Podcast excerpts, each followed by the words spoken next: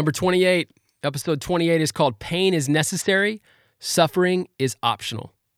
Proverbs 14:26 says, "Whoever fears the Lord has a secure fortress, and for their children it will be a refuge." Richard Rohr says, "Pain is the rent we pay for being human, but suffering is usually optional."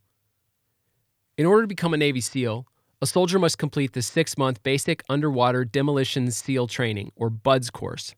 BUDS is famously the most strenuous and demoralizing training program in the US military. It's designed to challenge both a candidate's physical strength and his mental fortitude. It's a painful experience.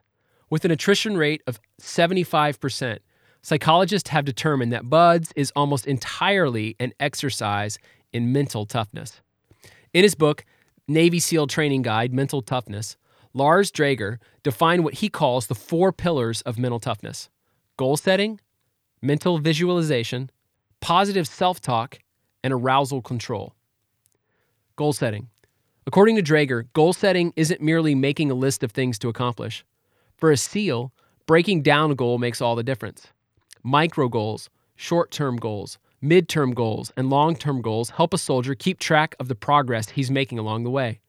For example, if a soldier is asked to run a 90 minute run and follow that up with a two mile swim, he might first focus his attention on the run, choosing to set a micro goal of making it through the first 15 minutes and then the next 15, and so on until the final 15, before he ever considers the swim.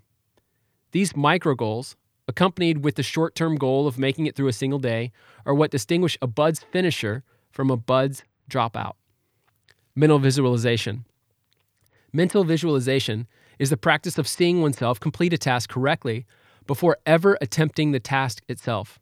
Whether it's a technical exercise, a physical challenge, or execution of a mission, a soldier's ability to visualize what and how something needs to be done goes a long way. Positive self talk. Positive self talk is the ability to take control of the conversations you allow yourself to have with yourself. Psychologists believe we speak to ourselves anywhere from 200 to 400 words in a given minute throughout the day. This conversation is extremely important in how we approach a task. If we doubt our capacity to realize a goal, we're less likely to achieve it. If, on the other hand, we decide we're capable of the task at hand, we're more likely to re- realize that goal. Arousal control. Arousal control is a fancy term for controlling your stress levels.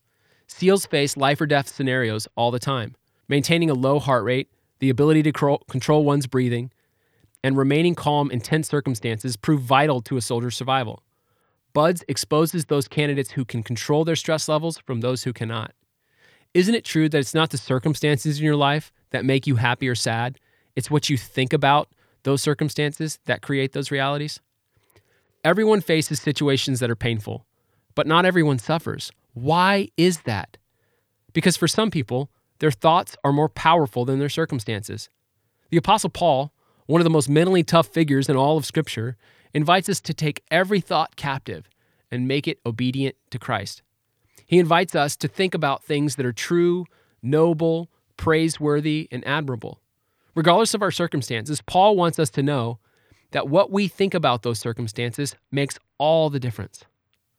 God designed you with an incredible capacity to choose what you think in any given circumstance. You get to decide your thoughts. Goal setting, mental visualization, positive self talk, and arousal control are all just exercises in you getting to choose what you want to think about. What will you spend your time thinking about today?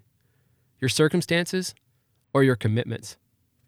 Pain is necessary, suffering is optional.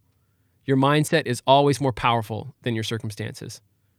No matter what, if you're facing a painful situation, you don't have to suffer. Let your thought life dictate how you feel.